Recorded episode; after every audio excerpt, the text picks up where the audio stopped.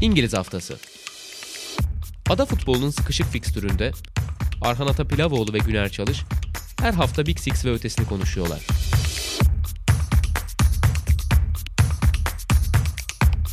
Statsbomb işbirliğiyle. Sokrates'ten, Sokrates Podcast'ten herkese merhabalar. İngiliz haftasının yeni bölümüyle karşınızdayız. Bu hafta şampiyonluk yarışı iyiden iyiye kızışmışken bizim de konularımız yoğun. Yeni bir transfer var. Premier Lig'e yeni birisi geldi. Muhtemelen de Premier Lig'i çok sallayacak gibi gözüküyor. Erling Haaland tabii ki. İlerleyen dakikalarda oraya geleceğiz ama öncelikle şampiyonluk yarışında takımlar ne yaptı? Oraya bir uzanalım istiyoruz. E, Liverpool'la başlayacağız. Çünkü Liverpool hem puan kaybetti hem de son maçını oynadı Aston Villa'ya karşı. Bugün kayıt aldığımız günde Wolverhampton'da City ile oynayacak. O maçtan çıkacak sonuç da çok etkileyici olacak ama öncesinde sana şöyle dönmek istiyorum abi. Herhalde fikstürü açtığında baktığında puan kaybı yaşamasını beklediğin ilk takım Tottenham'dı. Öyle de oldu. Sana topu şöyle atacağım. Bence Tottenham hedef maçlarda kazandığı puanların hepsini hak etti. Bu maçta öyle bir maçtı. Evet Liverpool topa daha çok sahip olduğu bir yoğunluk katmaya çalıştı ama sanki hiç çok kayda değer bir pozisyon bulamadı. Evet ikinci yarı daha da yüklendi ama hiç maçı kazanacak tempoya da bir türlü çekemedi maç. İstediği e, şeyleri uygulayamadı gibi geldi bana.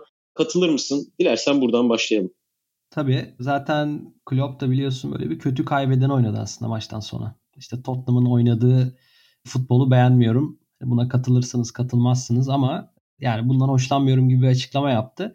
Onu da açıkçası çok hoş bulmuyorum yani böyle açıklamaları. Çünkü e, biraz e, rakibi küçümseyen veya biraz ona yeterince saygısını e, bahşetmeyen açıklamalar oluyor bana göre.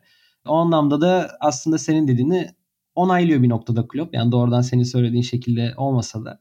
Ya dediğin gibi hakikaten Liverpool'un aslında önündeki en zor fikstür herhalde bu maçtı. Hani bana sorarsan ben yine açıkçası bu maçı geçebileceklerini düşünüyordum veya inanıyordum ama e, senin de dediğin üzere aslında çok da işleri iyi gitmedi. Ha baktığında mesela maçın ilk yarısında çok mu pozisyon buldu? Çok mu pozisyon verdi pardon Liverpool? Çok pozisyon vermedi bana göre. Hatta genellikle maçın hakikaten kontrolü hani Liverpool'da diyebiliriz özellikle ilk yarı için. Çünkü hani rakip çok fazla çıkamadı. Hani Liverpool buna çok fazla izin vermedi ama Tottenham'ın da hakikaten ne kadar tehlikeli bir takım olduğunu özellikle o geçiş hücumlarında yakaladığında ne kadar bu işleri iyi yaptıklarını biliyoruz. Nitekim de zaten öyle bir maç oldu.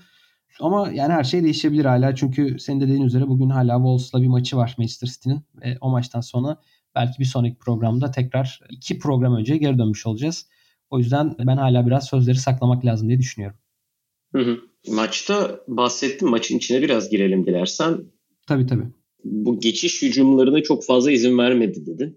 Tabii ki Tottenham'ın belki de ligdeki en iyi geçiş silahlarına sahip olduğunu biliyoruz. Çünkü Henkmin Son'a sahip oldukları kadar artık Harry Kane'e de sahipler. Artık diyorum çünkü son iki senede tamamen hani toplu oyundaki meziyetlerinin yanında bu geçiş hücumunda da inanılmaz şeyler ekledi ve gerçekten Tottenham'ı bir geçiş makinesine dönüştürdü. Çok hızlı bir şekilde kaleye gidebiliyorlar. İstedikleri kadar derin blok çekip savunma hattını oradan gereken 60-70 metreyi kat edebiliyorlar bir şekilde. Bu çok değerli. Fakat bence bu sezon en iyi kontrapres oyunlarından birini gördük Liverpool'da. Evet. Bilmiyorum katılır mısın ama yarıda, bence özellikle ilk yarıda hiç çıkarmadılar yani Fabinho'nun falan önderliğinde hiçbir şekilde izin vermediler yani buna diye katılıyorum sana. Evet. İkinci yarıda biraz daha farklıydı tabii ama. Ve şunu söyleyebilirim. Chelsea Manchester City maçında da hatırlarsın Manchester City'nin bir kontra pres performansı vardı. Ee, ondan sonra gördüğüm en iyi kontra pres performansıydı bu sezonki. Orada Jurgen Klopp'a bir şapka çıkartmak gerekiyor. Çünkü tamamen yığdılar ama işte buna rağmen burada da ben Tottenham'a bir şapka çıkartacağım. Liverpool'un bu kadar fazla rakibi derin bloğa itmesine, bu kadar kendi kalelerine yakınlaştırmasına rağmen istedikleri kadar akıcı bir oyun sergileyemediler. Bunda da şöyle bir faktör olduğunu düşünüyorum. Topsuz oyunda bir yerde 5-4-1'e döndü Tottenham. Kulüşevski ve Son iyi içe yaklaştı. Ve ne zaman top beklere geldiğinde anında çıktılar. Kulüşevski Robertson'a çıktı. Son Heung-min e, pardon e, son Trent'e çıktı. İşte iç oyuncularda Höyberg'le Bentancur'da Fabinho ve Thiago'ya çıktı. O yüzden hani işleyecek parçaların hiçbirisine rahat oyun kurma imkanı ya da rahat aksiyon alma imkanı tanımadılar.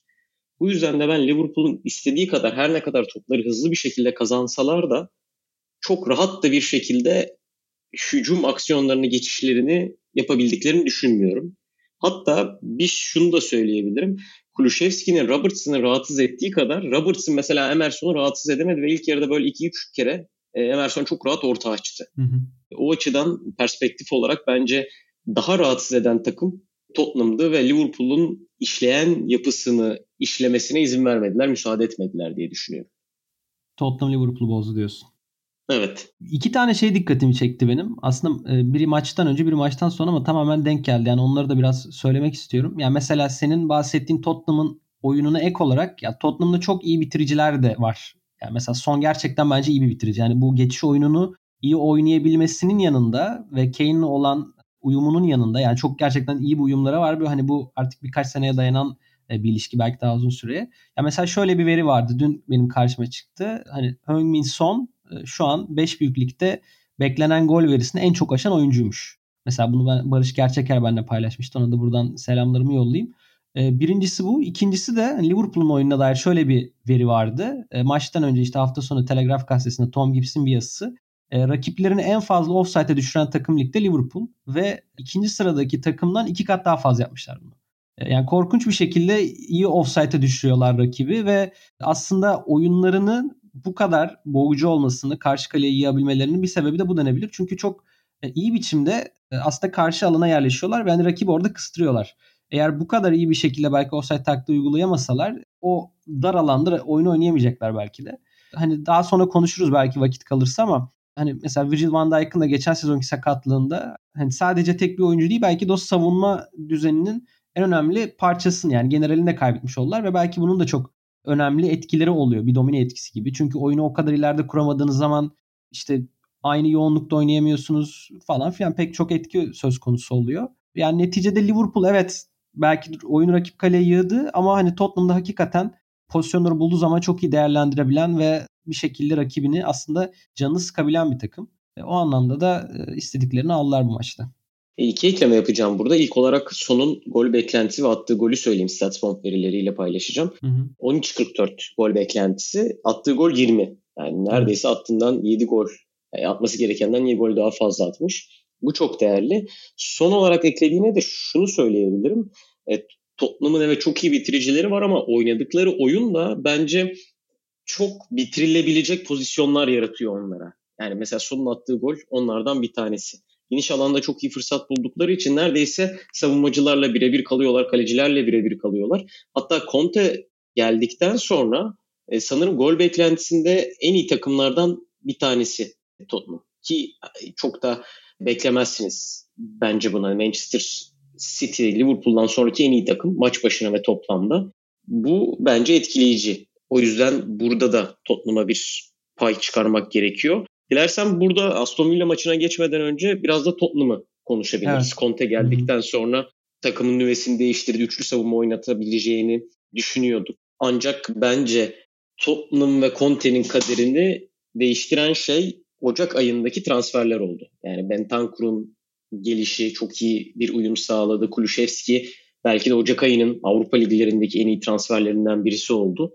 Ve yapı ileri üçlü tamamen ortaya çıktı. Birkaç doğru eklemeyle birlikte seneye farklı bir yerde olabilirler. Ben şampiyonluk adayı olabileceklerini hala düşünmüyorum. Ama doğru kanat beki eklemeleri, doğru bir stoper eklemesi ve gol atabilecek bir orta sahayla farklı noktalara çıkabilirler. Ha tabii Daniel Levy yönetimindeki bir kulüp bu kadar fazla transferi yapar mı bilmiyorum ama şöyle de bir şeyi sunarak sana geri döneyim e, Antonio Conte bilmediği denkleme gelir mi? Ne diyorsun? Yani iki farklı karakter, iki dediğim dedik kişi. Sence bu tartışmadan, bu münazaradan kim galip çıkar? Ya şöyle bir durum var bence. Daha doğrusu şöyle bir sıkıntı var. Şu anda Tottenham hakikaten tüm bileşenleriyle yani sıkışmış bir takım. Yani mesela işte bu sıkışmış tabirini Harry Kane için de kullanabiliriz. Antonio Conte için de kullanabiliriz. Belki Daniel Levy için de kullanabiliriz. Sıkışmıştan kastım şu. E, mesela Kane takımdan ayrılmak istiyor. Bunu geçen yaz çok net bir şekilde dillendirdi ve hakikaten aslında bu takımdaki misyonu büyük ölçüde doldurdu. Hani bunu neden söylüyorum? Yani şu an baktığında aslında İngiltere'nin en önemli forveti belki de. Yani İngiliz olduğu için değil yani Premier Lig'de oynayan en önemli forvet denebilir. Hani Premier Lig'de en büyük lig, en önemli lig olarak kabul edersek hakikaten dünyanın en önemli forvetlerinden biri de. Ama Kane'i alacak bir takım bulunamıyor. Bunun iki sebebi var baktığında. Biri Kane'in yaşı. E, yaşı sebebiyle aslında ona çok fazla, çok büyük paralar dökmek istemiyor takımlar. E, ikincisi de kontratının sürmesi. Yani uzun süreli bir kontrat yapmıştı. 6 senelik yanlış hatırlamıyorsam.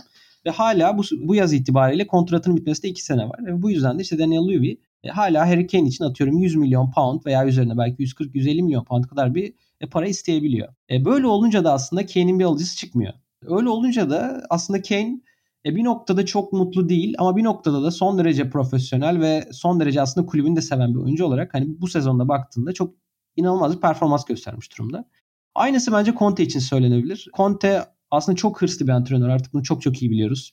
Yani talepleri, beklentileri çok fazla olan bir insan ve e, hani Spurs'a geldiğinde de hem bir büyük maçlar üzerinde hem de aslında kulübü aldığı yer şu anda getirdiği yere bakarsak veya etki ettiği oyunculara bakarsak senin söylediğin Bentancur, Kulüşevski gibi hakikaten çok elit bir antrenör. Ama Conte'nin de şu anda gidebileceği bir kulüp yok bana göre. İşte bir e, PSG dedikodusu var benim bildiğim kadarıyla. Benim bildiğim kadarıyla onun dışında onu isteyen ve onun taleplerini doldurabilecek başka bir kulüp yok. Yani Juventus da bence şu an Allegri'den memnundur. İşte Inter, Milan e, bu kulüpleri de şu anda gidebilecek gibi durmuyor. Dolayısıyla Kupayı kaybetse bile Allegri kalacakmış. Öyle bir haber çıktı geçenlerde. Evet yani aslında Conte'yi de bir isteyen yok. Ama Conte de mutlu değil yani Spurs'da. Bunu daha önceki programlarla sen de konuştuk. E çok yani dillendiriyor. Belki bende ayrılsalar daha iyi olur gibi sözleri bile oldu. Yani belki benden başka biriyle çalışmalar falan diye. Dolayısıyla bu yazki problem aslında tüm bu bileşenlerin ne yapacağına karar vermesi. Yani bu karar verme illa çok pozitif bir şey ifade etmesi gerekmiyor. Yani Kane'in Conte'nin işte Spurs'daki projeye inanıp kalması da gerekmiyor ve bence belki de böyle olacak. Yani kalmaları gerektiği için kalacaklar. Başka bir opsiyonları olmadığı için. Bu sezon da biraz böyleydi. Yani Spurs şu anda aslında biraz motivasyonunu kaybetmiş bir takım denebilir. Şampiyonlar Ligi'ne gidemiyor. Bu çok büyük problem. Ama diğer yandan Şampiyonlar Ligi'ne gidememelerine rağmen oyuncular ayrılamıyor. Belki bir sezonu daha böyle getirebilirler. Yani artık bu sezon son olacak gibi. E, bence önlerindeki en büyük problem bu. Yani mesela Arsenal'a baktığında önlerinde bir bir fikir var. Yani Arsenal işte genç oyuncularla yapılanan, artık Arteta'nın oyun idealine tamamen odaklanan, birkaç sezon sonra belki şampiyonluk hedefleyebilecek bir kanım ve bir, bir, bir takım ve aslında yükselişte olan bir takım. Ama Spurs öyle değil. Yani hem yeniden yapılanmaya başlayamıyor, hem elindeki oyuncuları çıkaramıyor falan gerçekten çok sıkışmış bir takım. Hani o açıdan da bence e, bir sezon daha böyle geçirebilirler. Yani bu hani senin dediğin gibi belki şampiyonla oynayamayacaklar. Belki bir takımı dördüncülükten edecekler ama eninde sonunda artık o yeniden yapılanmaya başlamaları e, ve belki de atıyorum bunu Graham Potter gibi hani bu tarz bir tık daha düşük profilli bir hocayla yani kötü hoca anlamında söylemiyorum tabii de hani Conte'den daha farklı profilde bir hocayla başlamaları gerekiyor, gerekiyor bir noktada.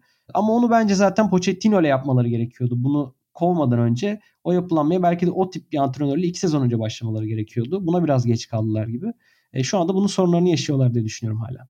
E, bu yeniden yapılanma evet yeniden yapılanma meselesi aslında zaten Pochettino dönemine uzanan bir şey. Yani kadronun kulüpte kalmak istemediğini uzun süredir biliyoruz. İşte Eriksen'in, Harry Kane'in, Endombele'nin, Dele Ali'nin bazıları evet ayrıldı, bazıları hala kulüpte ama uzun süredir devam eden bir durumdu zaten bir yeniden yapılanmaya gitmesi. Tottenham'a Şampiyonlar Ligi finalinden sonra bu kadro elindeki en yüksek azami seviyeye ulaşmıştı. O yüzden bir yeniden yapılanma gerekiyordu. Ama Daniel Levy tabii ki oyuncu grubunun hepsini dağıtmak yerine Pochettino ile yollarını ayırmaya karar vermişti. Çünkü Şampiyonlar Ligi finali oynamıştı. Kulübün profili yükselmişti. Ve artık daha elit bir hocaya gidebileceğini düşündü. Mourinho'ya getirdi. İşleri iyi gitmedi. Ondan sonra baktı pazarda kulübe gelebilecek çok da elit hoca yok. Yani Tottenham'ı isteyen çok fazla elit hoca yoktu. Elit hem hoca yoktu hem de gerçekten pazarda da çok fazla hoca yoktu. E, Conte fırsatı doğdu, geldi ama şu anda bence şöyle bir problem var. İki problem var. Bir, bence Conte Tottenham'dan daha iyi bir yer bulabilir ama Tottenham Conte'den daha iyi bir hoca bulamaz. İkinci problem şu, Conte evet var ama biz onu nasıl biliyoruz? Geldiği takımların çehresini çok hızlı bir şekilde değiştirip onları bir hedefe kilitlemesiyle biliyoruz. Bu İtalya'da da böyle oldu, Juventus'ta da böyle oldu, Chelsea'de de böyle oldu, Inter'de de böyle oldu. İkinci sezonda şampiyonluk yaşadı Inter'de. Chelsea'de ilk sezonunda yaşadı. Euro 2016'da o kadrodan İspanya'yı eledi. Bunların bilincindeyiz. Fakat şu an gelinen noktada uzun süredir yeniden yapılansın mı, yapılanmasın mı denilen Tottenham kadrosu hala bir akıbetin içinde. Akıbet havuzunda dolaşıyor. Böyle bir denklemde siz kısa vadede yaptığı şeylerle bilinen kısa dönem mahiri bir hocayla ne yapacaksınız? Bu da muamma. Yani getirip kısa dönemde bir başarı bekleyeceksiniz ama onun istediği oyuncuları getiremiyorsunuz. O kadar büyük bir bütçeniz yok ya da böyle bir bütçeniz varsa da harcamak istemiyorsunuz. Öyle bir sahibe sahipsiniz. Bu işte bence çıkılmaz noktaya taşıyan durumu. Yani yeniden yapılanmak istiyorsanız Conte çok doğru bir hoca değil. Conte'yi tutmak istiyorsanız da ona doğru habitatı vermemiz gerekiyor. Yani geçen hafta konuştuğumuz konuya biraz e, benzer bir durum var bence. O yüzden bence Conte'yi tutabildikleri kadar tutmalılar. Çünkü rekabetçi olmayı seven bir sahip Daniel Levy. Şampiyonlar Ligi'ni zorlayabildikleri kadar zorlamalılar. Zaten eğer Conte kendisine doğru bir adres görürse ben hiçbir şekilde kalacağını düşünmüyorum. Yani Inter'de şampiyon olduktan sonra da ayrıldı. Chelsea'den de ayrıldı. Her zaman pazarı olan bir isim. O yüzden doğru fırsatı bulduğunda ayrılacak. Ben eğer elimde olsa Daniel Levy olsam olabildiğince Conte'yi tutup Conte ayrıldıktan sonra da o üst seviyede yeniden yapılanmayı getirecek bir hoca bulmaya çalışırım. O da Graham Potter senin aklına geldi.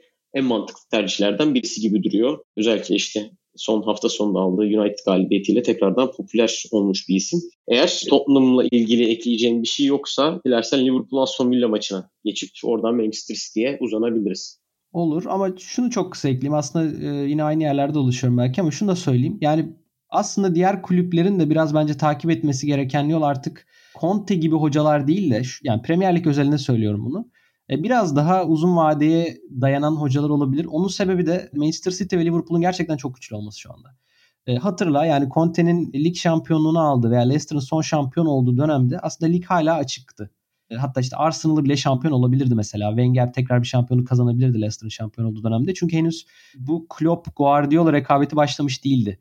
Hani diyoruz ya Ragnik mesela diyor biz 5-6 sene gerideyiz United'dan diye. Hakikaten öyle. Yani bu takımların bir geçmişi var, buraya geliş süreci var.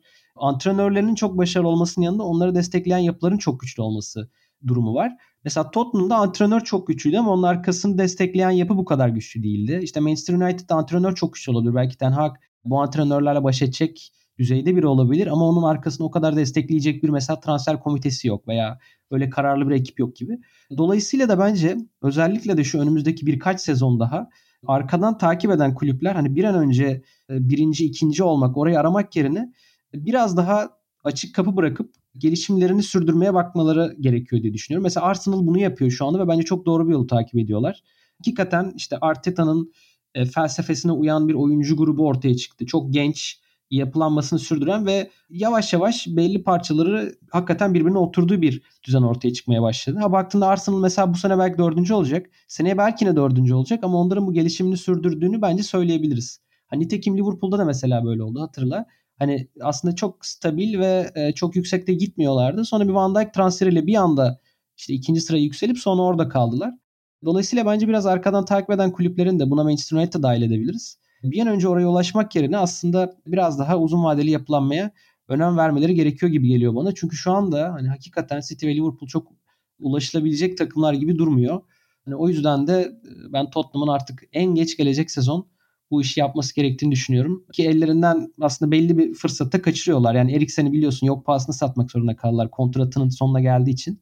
E Kane'i mesela bu sezon dediğim gibi muhtemelen satamayacaklar. E gelecek, gelecek sezon eğer gidecekse de muhtemelen oldukça düşük bir fiyata gidecek. Dolayısıyla bazen fırsat geldiğinde hakikaten radikal karar almanız gerekiyor. Bunu birkaç kez üst üste geciktirmiş oldu Tottenham. O açıdan da bakalım gelecek sezonlarda ne yapacaklar. Bence fırsat kaçırmış oldular diye düşünüyorum ben. 2000 işte Pochettino'nun final oynadığı sezondan sonra o yapılanmayı bir türlü gerçekleştirmeyerek. Öyle gözüküyor ve dediğine şöyle bir ekleme yapabilirim. 97 puan toplayıp şampiyon olamamanız çok muhtemel. Böyle iki canavar varken ve 97 puan topladıktan sonra bir sezon daha 97 top, puan toplayabilecek misiniz? Bir sezon daha bu devlerle yarışabilecek misiniz? Bu bir muamma. Yani bahsettiğin gibi Klopp ve Guardiola dominasyonu olmadan önce işte Tottenham'ın, Manchester United'ın ikinciliğe kafasını sokmaya çalıştığı dönemleri hatırlıyoruz. Ama şu an ikincilik de kapalı. Yani ilk iki resmen kapalı. Evet. Üçüncü olmak çok büyük bir şey katmayacak size. O yüzden bahsettiğin uzun dönemde bir yapılanmaya gitmek, Arteta'nın işte yeniden sözleşme imzaladığını biliyoruz bu hafta için. Bence de şu an için mantıklı nokta gibi gözüküyor ama ben yine de Daniel Levy'nin Conte'yi tutabilme imkanı varsa Onu bırakmayacağını düşünüyorum. Bakalım ilerleyen günler bize ne getirecek göreceğiz. Buradan Liverpool Aston Villa maçına geçelim. Hı hı. Aston Villa çok erken buldu golü ve çok erken başladı. Rahatsız etmeye Liverpool'u. Ben Manchester City maçında konuştuğumuz şeyi hatırlarsın. Böyle çok yalpalamıştı Liverpool savunması. Benzer bir performans gördük ilk 10 dakikada. Tam ne yapacağını kestiremedi. Bunda belki biraz rotasyonun da etkisi vardı. Çünkü çok zayıf bir orta saha vardı. Fabinho, Curtis Jones ve Naby Keita hı hı. orta sahası ki zaten Fabinho çok fazla fiziksel mücadeleye girdikten sonra sakatlanıp oyunu terk etti. Anderson girdi yerine. Ben yine Aston Villa'nın açıkçası maç öncesinde şöyle bir düşüncem vardı. Beklere tanıdığı alanın Liverpool'un Tottenham maçında Aston Villa'ya tanındığı takdirde çok canını yakabileceğini düşünüyordum. Çünkü senle de konuşmuştuk Aston Villa beklerini çok fazla oyuna süren bir takım. Hem Metike hem Luka Dini. Bence ee, Liverpool prototipi bu arada. Yani hakikaten biraz izleyen kişiler bunu fark edecektir birkaç maçtan sonra. Yani şey bek değil zaten yani kanat oyuncusu. Aynı Trent'le Robertson gibi. Robertson Çok gibi. benzer. Hı-hı. Evet evet. Yani e, zaten Luka Dini'nin bayağı bildiğimiz çizgideki bir kanattan hiçbir farkı yoktu Hı-hı. maçta.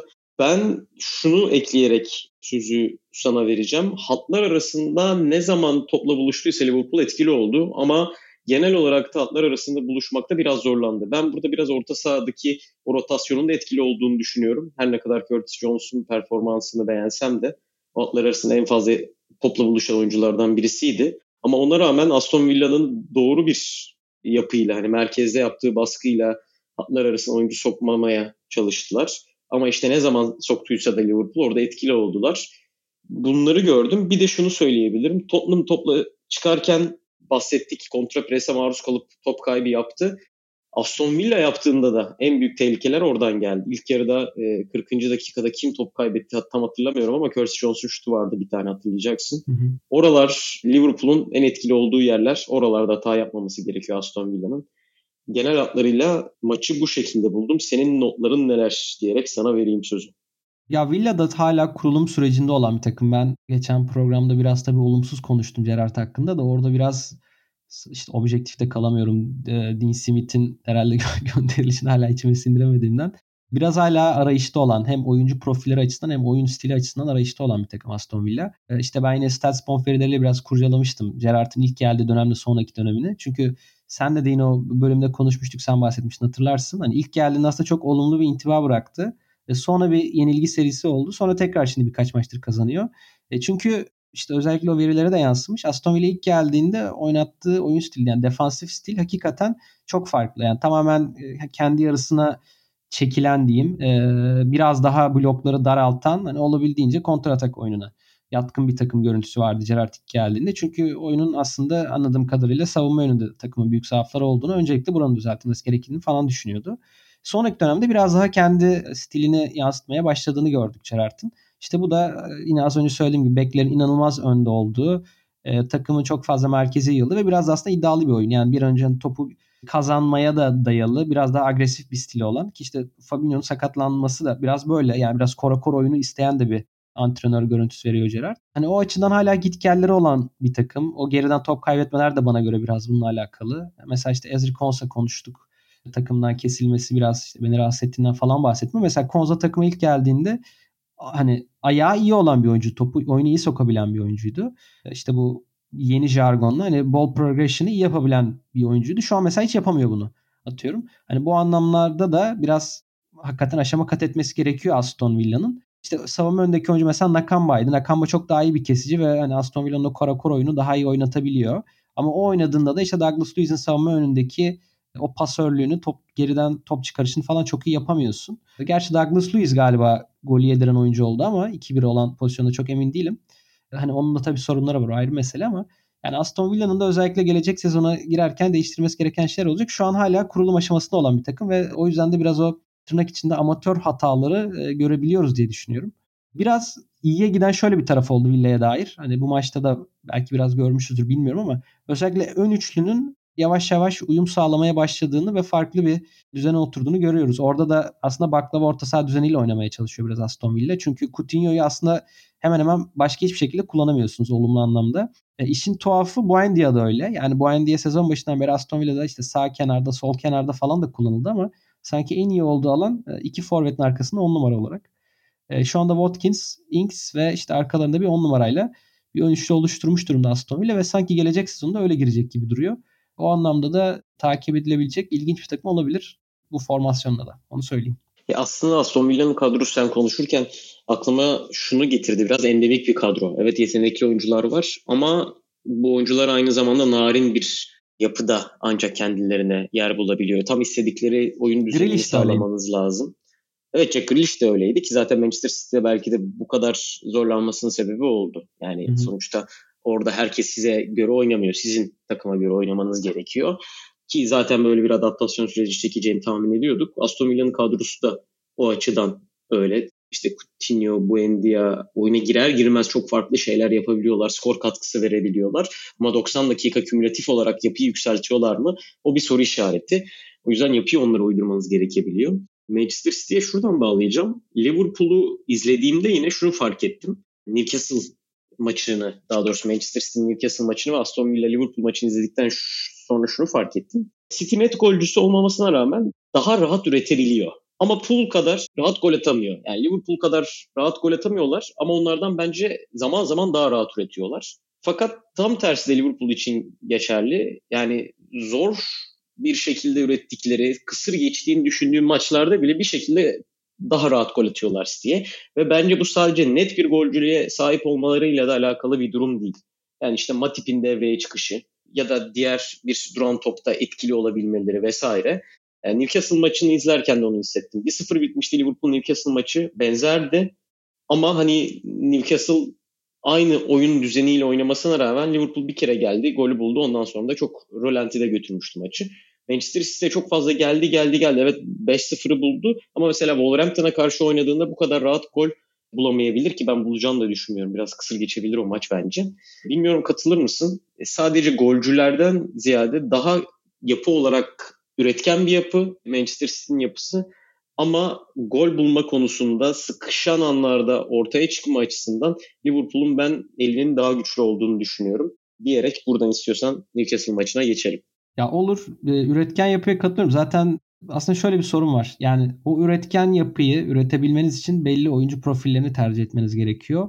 Bu tercih ettiğiniz oyuncu profilleri de aslında size o son vuruşu yapmakta biraz daha dezavantaj sağlıyor denebilir. İşte mesela Haaland'ı konuşabiliriz bölümde. Belki daha sonraki bölümlerde konuşuruz bilmiyorum. Yani çok iyi bir bitirici ama her nasıl işte Grealish için, Coutinho için yani ona biraz endemik diye tabir sen kullandın hani biraz alan tanımak, biraz dizginlememek gerekiyorsa bana kalırsa Haaland da biraz mesela öyle bir oyuncu. Ha, İlla ki tabii olumlu analizler de var. Herkes aslında çok merak ediyor ne olacağını ve yani elbette ki bu adam sadece bir geçiş oyunu golcüsü değil veya kontratak golcüsü değil. Ceza sahası içinde de atıyorum çok güçlü bir oyuncu. E, ama baktığında o Manchester City kadrosundaki otomatizasyonlara bağlı kaldığında belki de aurasından bir şeyler kaybedecek bir oyuncu. Yani Agüero ile mesela e, Guardiola'nın yaşadığı o süreci biliyorsun. Hani ilk geldiğinde çok da iyi anlaşmıyorlardı. Son giderken evet çok daha iyi anlaşıyorlardı ama hani sen belki daha düzgün ifade edersin bilmiyorum tam aradaki açıklamaları da söyleyerek. Hani Agüero aslında Guardiola'nın oyununa adapte oldu. Yani bunu öğrendi. E bunu öğrenirken de aslında daha önce bildikleri bazı bildiği bazı şeyleri unuttu. Hani tırnak içinde. Grealish için de mesela aynısı olacak. Belki Grealish gelecek sezon çok daha iyi bir oyuncu olacak. Sonuçta City'nin bu kadar para dökmesinin bence önemli bir sebebi yerli bir oyuncu olması. Çünkü hakikaten home ground oyuncular çok önemli İngiltere için. E, tabii diğer sebebi de onu hakikaten kendine has tekniği ama mesela Grealish topu her aldığında rakibe çalım atmak isteyen, onun üzerine doğru oynamak isteyen bir oyuncu. Ama çok top kaybetmeyen, bu anlamda da çok büyük avantaj sağlayan bir oyuncu. Bence hala tam olarak onun bu kendine has özelliklerini o City'nin e, yapısı içinde nasıl kullanacaklarını çok karar verememiş durumdalar. Yani mesela Cancelo da böyle oldu. Mahrez de böyle oldu. Yani hem o oyuncudan bir şey götürmesini istiyor Guardiola. İşte Mahrez için de diyebiliriz. Çok iyi birebir olan bir oyuncu. Ama aynı zamanda o City'nin belli olmazsa olmaz özellikleri var. Bu olmazsa olmaz özellikler de aslında işte o e, pozisyon oyunu dediğimiz oyun. E, aslında City'ye bir anlamda bu kadar kolay gol pozisyonuna girmesini sağlayan düzende. Çünkü hakikaten rakibi çaresiz bırakan bir yapı olabiliyor. Eğer bunu çok kusursuz bir şekilde uygulayabilirseniz. Yani katılıyorum evet. Yani City bu anlamlarda çok iyi ama aynı zamanda bu onların tırnak içinde ayağını sıkan bir problem de olabiliyor. Çünkü aslında biraz da oyuncuları kısıtlayan bana göre biraz hani spontanlığa da belki ket vuran bir durum diyebiliriz diye düşünüyorum. Bilmiyorum katılır mısın tabii buraya? Katılıyorum. Şu açıdan katılıyorum. Aklıma yine sen konuşurken Klopp'un bir sözü geldi. Şöyle bir sözü var Jürgen Klopp'un. Oyun asla mükemmel bir takım olmanıza izin vermiyor şeklinde. Yani aslında bu izlediğimiz takımlar mükemmele en yakın takımlar. Mükemmel olmalarına izin vermemelerinin sebebi de aslında bahsettiğin şey. Bu kadar fazla üretken olmak aslında sizin o ürettiğiniz alanlara golle sonuçlandıramamıza da neden olabiliyor. Bu yüzden hani mükemmel olma arayışında olurken de işte Jack Grealish, Riyad Mahrez gibi X faktörlere de bence ihtiyaç duyuyorsunuz ya da Cancelo gibi isimlere. Zaten Mahrez'i bunun tweetini atmıştım ben. Manchester City on servisini alırken Guardiola şey demişti. Çok iyi bir yapı kurduk o 100 puan sezondan sonra. Ama hala birebir de adam eksiltecek, bize farklı şeyler sunabilecek, ekstra oynayabilecek bir oyuncuya ihtiyacımız var diye. Mahrez bence seneler içerisinde bunu gösterdi. Özellikle Şampiyonlar Ligi'nde ma- maçlarında, geçiş hücumlarında Katılıyorum. Manchester City'nin farklı şeyler denediği maçlarda bunu çok net bir şekilde gösterdi ve karşılığını verdi. Ama hala bir Manchester City'nin ilk 11 oyuncusu mudur? Seneye ben ilk 11 yazar mıyım onu ya da Guardiola'nın ideal oyuncusu mudur? Ben bundan pek emin değilim. Grealish'in de böyle olduğunu düşünüyorum. Seneye belki gol sayıları artacak, asist sayıları artacak. Ama Pep Guardiola'nın idealindeki oyuncu mu? Bence değil. Yani Foden'ı, Sterling'i, Bernardo Silva'yı orada değerlendirmeyi bence daha çok isteyebilir. Buradan Haaland'a da geçebiliriz. Hı hı. Sen nasıl buluyorsun? Yani tabii ki iyi buluyorsundur da illaki Hı hı. bir e, olumsuz görüş belirtenler de var ya da biraz daha şüpheli yaklaşanlar da var. Yani Hı hı. sen mesela nasıl değerlendiriyorsun bu transferi? Yani geçen hafta konuşmuştuk aslında biraz. Çok rahat bir şekilde entegre olabileceğini düşünmüyorum ben. Çünkü Dortmund'da çok fazla geçiş alan, geçiş oyunu oynayan, geniş alan bulan bir yapıdaydı. Tabii ki yeri geldiğinde dar alanda da ceza sahası içerisinde bağlantı meziyetlerini de gösterdi. Sonuçta Dortmund olmasa da Salzburg'da tamamen hükmeden bir takımda oynuyordu ve bunu yerel ligde net bir şekilde gösterdiğini biliyoruz. Ve şunu da biliyoruz. Çok fazla öğrenmeye açık bir oyuncu olduğunu biliyoruz. Çok fazla öğrenmek istediğini biliyoruz. Fabrizio Romano da şöyle bir açıklamada bulunmuş. Aynı parayı vermiş sanırım Real Madrid. Ama Guardiola ile çalışmak için Manchester City'yi tercih etmiş. Ki Jack Grealish'in açıklaması da buydu. Guardiola ile çalışmak istediğim için burayı tercih ettim diye. Yani öğrenmeye açık bir profil olduğu kesin. Bu yüzden ben Agüero ile yaşadığı sıkıntıları yaşayacağını pek düşünmüyorum Haaland'ın. Fakat geldiği gibi bütün sorunları çözeceğini ya da Guardiola'nın net bir şekilde ilk 11'de kesintisiz bir şekilde oynatacağını da oynatacağından da emin değilim diyeyim. Yani alışma süreci olacak bence kesinlikle şu açıdan söylüyorum. Yani Haaland özelinde değil bu.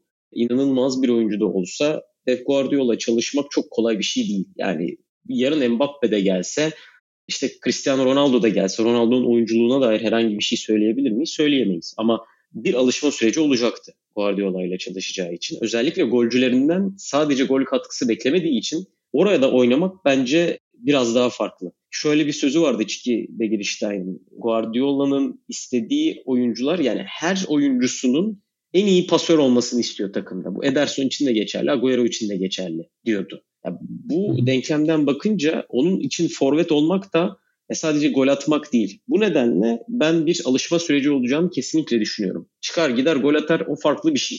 Yani Guardiola'nın yapısına alışacak, Guardiola'ya alışacak. Çünkü çok zor bir insan. Her anlamda söylüyorum bunu. Bakalım zaten konuştuğumuz için saha içindeki o geniş alanlara, geçiş hücumlarına çok fazla girmiyorum ama dediğim gibi bir alışma süreci olacak. Ben bu alışma sürecini ne kadar hızlı bir şekilde tamamlarsa yani Manchester City'nin o kadar güçlü bir takım olacağını düşünenlerdenim. Çünkü eksik bir noktaları yani belki bir stoper olabilir. Adet olarak demiyorum ama bu hataları yapmayan bir stoper olabilir ama onu da alacaklarını sanmıyorum. Pek eksik bir noktaları da kalmıyor çünkü artık. Evet ama bence oyuncu olarak değişecek dediğim gibi. Yani Grealish'in aynısını söylüyordum. O orasından bir şeyler sanki gidecek gibi geliyor bana. Çünkü dediğim gibi o takımın aslında otomatizasyonlarına alıştığınız zaman biraz daha farklı bir oyuncuya dönüşüyorsunuz gibi de geliyor bana. Ya hatırlarsın aslında Guardiola'nın böyle aldığı oyuncular var. Yani mesela Alexis Sanchez de böyle almıştı Barcelona'yı hatırlarsın. Yani ondan beklediği aslında takımın geri kalanından farklı bir şeydi. Yani Alexis Sanchez biliyorsun biraz daha böyle sokak stili olan bir oyuncu. Biraz Grealish gibi. Ama Barcelona döneminde tam hakkını vererek kullandı mı, kullanabildi mi ya da Alexis Sanchez'i ya da onun kafasına girebildi mi? Bence tartışılır. Yani aslında Eto'yla da mesela çok iyi anlaşamamıştı. İşte Zlatan'ı zaten biliyorsun.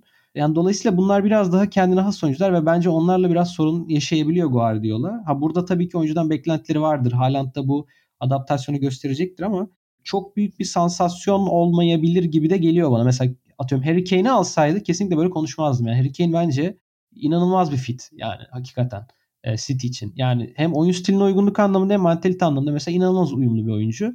Ama Haaland o anlamda o kadar büyük bir heyecan yani en azından biraz soru işaretleri barındırıyor. Heyecan vermiyor demeyeyim. O artık fazla belki abartılı bir tabir olacak da e, daha fazla soru işareti barındırıyor ben de diyeyim. Ya bir de hani şunu söyleyeyim mesela Red Bull organizasyonundan çıkan oyuncuların biz genelde Liverpool'a gittiğine alışığız. İşte Mane de böyleydi. İşte atıyorum Minamino'sundan tut yani. Mane en büyüğü, Minamino Keita. en küçüğü gibi. Keita, işte Konate vesaire. Çünkü onlar benzer oyun stilinin temsilcileri. Hani Barcelona ise daha farklı takımlardan muhtemelen oyuncu alacak e, bir kulüp görünümündeydi. O anlamda da biraz enteresan. Onu da söyleyebiliriz. Ya bir de şunu söyleyeyim son. Hani hazır Red Bull'da demişken. Yani Red Bull, Liverpool, Red Bull organizasyonu veya Liverpool gibi takımlar bana göre aslında yani yoğunluk tabirini kullanıyoruz ya. Aslında biraz daha risk almaya yatkın ve aslında risk almayı isteyen onların derdi biraz daha e, o riski aldıktan sonra bunu toparlayabilmek aslında. City'nin durumu ise bana göre aslında biraz konservatif bir takım. Onlar hata yapmayı istemiyor.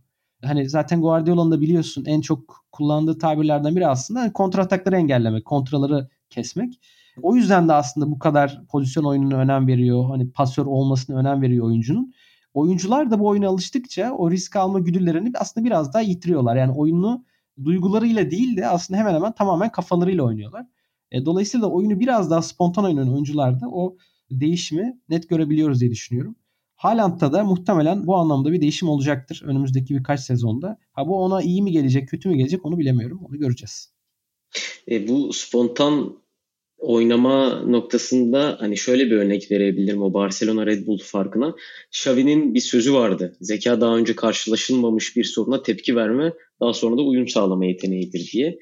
Aklıma o söz geldi. Yani gerçekten spontane bir şekilde oynama yeteneği futbolda bence sahip olabileceğiniz en değerli meziyetlerden birisi. Hani denir ya genellikle birkaç saniye önce düşünerek oynamak. Öyle bir ekleme yapmak istedim. Yani çok amiyane kez... söyleyeceğim ama mesela Liverpool'da bana göre atıyorum kulüp şunu söylüyor. Ya hata yapın ama toparlayacağız onu. Yani hani onu arkasını getireceğiz. Önemli olan hata yaptıktan sonra toparlayabilmek. Klopp Guardiola ise hata yapılmasını tahammül edemiyor. Hayır hata yapmayacağız. Çok kusursuz olacak her şey. Çünkü hakikaten hata yaptıkları anda bütün domino taşı gibi parçalar bozuluyor City'de. Çünkü onların oyun stili de oyun, oyun felsefesi de bu şekilde. Hani var ya o topu kaybettiğinde kenarda elini e, başını ellerinin arasına alıp beklediği pozisyon aslında bana göre özeti o yani biraz da Manchester City'nin. Buna şöyle bir ekleme yapabilirim. Guardiola Klopp farkı hani birisinin çok koşarak bir şeyler elde ettiğini biliyoruz mesela Klopp örneğinde. Guardiola da her zaman şunu söyler. Benim takımım koşuyorsa demek ki biz bir şeyleri yanlış yapıyordur. Aynen öyle. Yani aynen. ne zaman 60-70 metreye yayılıyorsa oyun bu takım bir şeyleri yanlış yapıyordur. Çünkü bizim nerede duracağımız, nereden nereye hareket edeceğimiz belli. Bahsettiğin Aynen. o hata yapma, pas hatası yapma da onun tezahürü aslında. Çünkü Hı. çok spesifik konumlarda durduğunda pas hatası yaptığından geçiş yeme ihtimali çok artıyor. Hı hı. Ve boşu boşuna koşuyorsun. Oyun genişliyor, atlar genişliyor. Atlar genişleyince oyunu yiyemiyorsun vesaire vesaire. Aslında bu iki takımın da oyunu gerçekten tamamen dominoya dönmüş durumda. Yani bir şeyi yanlış yapmak pek çok farklı noktada sıkıntıya sebebiyet verebiliyor diyeyim ve Newcastle maçına geçelim dilersen. Tabii tabii geçelim. Evet, yani beklediğimizden kolay oldu herhalde o. Ee, evet katılıyorum kesinlikle. Hani açtığımda ben acaba bir puan kaybı gelir mi diye artık her maça öyle bakıyorum. Dün Aston Villa maçında, bugün işte Wolverhampton maçında öyle izleyeceğim. Benim gözüme çarpan ilk nokta Newcastle'ın baskısının yeteri kadar iyi olmadığıydı. Yani e, iyi baskı yapıldığında Manchester City'nin bu sezon sıkıntı yaşadığını Crystal Palace örneğinde gördük. Southampton örneğinde gördük. Cancelo'nun doğru şekilde izole edildiğinde oyun kurulamadığını, işte sol bekin daha doğrusu diyeyim Cancelo yok da Zinchenko'nun merkeze yaklaşarak oyun kurmaya çalıştığını çok fazla gördük Newcastle maçında. O sol bekin içeri kat ederek merkezde merkezi üçlememesinin ne kadar sıkıntı yaratabildiğini gördük Manchester City'de. Ama Newcastle baskı yapmasına rağmen Manchester City bu baskıyı çok rahat açtı ve orta sahada hep sayısal üstünlüğü elde edebildi. Oyunu sola yığdı Grealish'le sağda Cancelo'ya çektik gibi ilk gol zaten söyledik öyle geldi. Golden hemen önce Cancelo'nun bir kafası vardı. Yani açıkçası Manchester City'nin klasik bir iç saha maçı gibi göstere göstere göstere göstere geldi City ve sonrasında averajı da çok net bir şekilde Liverpool'dan uzaklaştırarak maçı aldı. Kısacası şunu söyleyebilirim Newcastle açısından da. Yani eğer baskı yapacaksanız Manchester City, Liverpool gibi takımlara o baskınız çok iyi olacak. O baskınız kusursuz olacak. Hele hele kaleye kadar baskı yapıyorsanız aksi mümkün değil. Yoksa çok rahat bir şekilde parçalayabiliyor sizi bu takımlar. O yüzden ben Newcastle'ın bu kadar sert bir baskıdan ziyade Southampton ve Crystal Palace örneklerinde olduğu gibi hani top orta bloğa doğru yaklaşınca, ikinci bölgeye doğru yaklaşınca o akışkanlığı sağlayan enstrümanlara baskı yapmasının daha yararlı olabileceğini düşünüyordum. Ama tabii ki maçı izledikten sonra, sonuç ortaya çıktıktan sonra konuşmakta kolay oluyor diyerek topu sana atayım. O zaman ben de sana şöyle bir hemen geri pas vereyim. Sence Eddie Howe Guardiola'ya karşı oynadığı maçlarda nasıl bir sonuç almıştır? Yani tarihçesi nasıldır? İyi mi kötü mü o anlamda da söyle. Ya da direkt maç yani 10 maç oynamışlar. Sence nasıldır bu tablo? İyi bir soru. Böyle sorunca da aslında biraz cevabı da içinde vermiş oldum sanki ama. 9'a 1 mi? 10'da 0 direkt. 10 maçın tamamını Guardiola kazanmış. Yani öyle bakınca da sanki çok şaşırtmadı. Yani evet maçtan önce biz o Newcastle'dan bir şey yapabilir miydi diye bekliyorduk ama yani belli hocalar ve belli takımlar var sanki. Burada da yine bir referans ve selam Çetin Cem Yılmaz'a vereyim. Onunla konuşurken e, böyle bir şey söylemişleri. Oradan merak edip baktım zaten ben de. Yani tırnak içinde bazı takımlar sanki demişti. Yani City'ye yatıyor. Yani şu, şu anlamda yatıyor. Yani biz zaten maçı kazanamayacağız. Hani bu haftayı böyle geçirelim gibi. Ee, biraz sanki Bournemouth'ta işte Burnley'de ve Fulham'da falan özellikle o alt sıralardaki takımlarda sanki böyle bir durum vardı gibi düşünüp onlara bakmıştım da programa çıkmadan. Yani Eda mesela onda sıfır. Hani Şandayç'ı çok severiz. Çok aslında oyun stili ters gelecekmiş gibi düşünürüz ama mesela o da 15 maçta 14 mağlubiyet, bir beraberlik alabilir. Hani örnek veriyorum. İşte Chris Hutton mesela 5 maçta 5 kere yenilmiş. Tony Pulis, Sam Allardyce 4'te 0. Yani aslında kendi yarı alanında bekleyip City'yi karşılamak atıyorum çok iyi bir fikir olmayabilir. Çok iyi belki bir geçiş hücumu takımı olsanız sanki onları daha çok zorlayabilirsiniz gibi geliyor. İşte örnek ver, vermek gerekirse Southampton gibi. Yani Eddie Howe'ın da böyle bir geçmişi var. Hani Pep Guardiola hakikaten diş geçiremeyen, hiçbir şekilde varlık gösteremeyen hocalardan biri olmuş gibi gözüküyor. E, o anlamda da hani sanırım sorun sadece Bournemouth değildi. E tabii gelecek sezon belki daha güçlü bir kadroyu tekrar görmek lazım ama sanırım ona antites üretme noktasında da Eddie çok başarılı olamıyor. Hani bazen böyle ters gelemeyen hocalar vardır ya ters gelen hocalar olduğu gibi.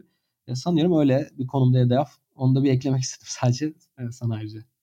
Ya şey derler ya genellikle en akıllı herkesin aklını kullanandır diye. Bence eğer bir antitez üretemiyorsanız da işleyen yapıyı kopya çekerek taklit etmek bence çok da yanlış bir fikir değil ki Newcastle'da bunu yapabilecek bir kadroya da sahip. Alan Sam Maximen'le, Joelinton'la, Bruno Gimareş'le.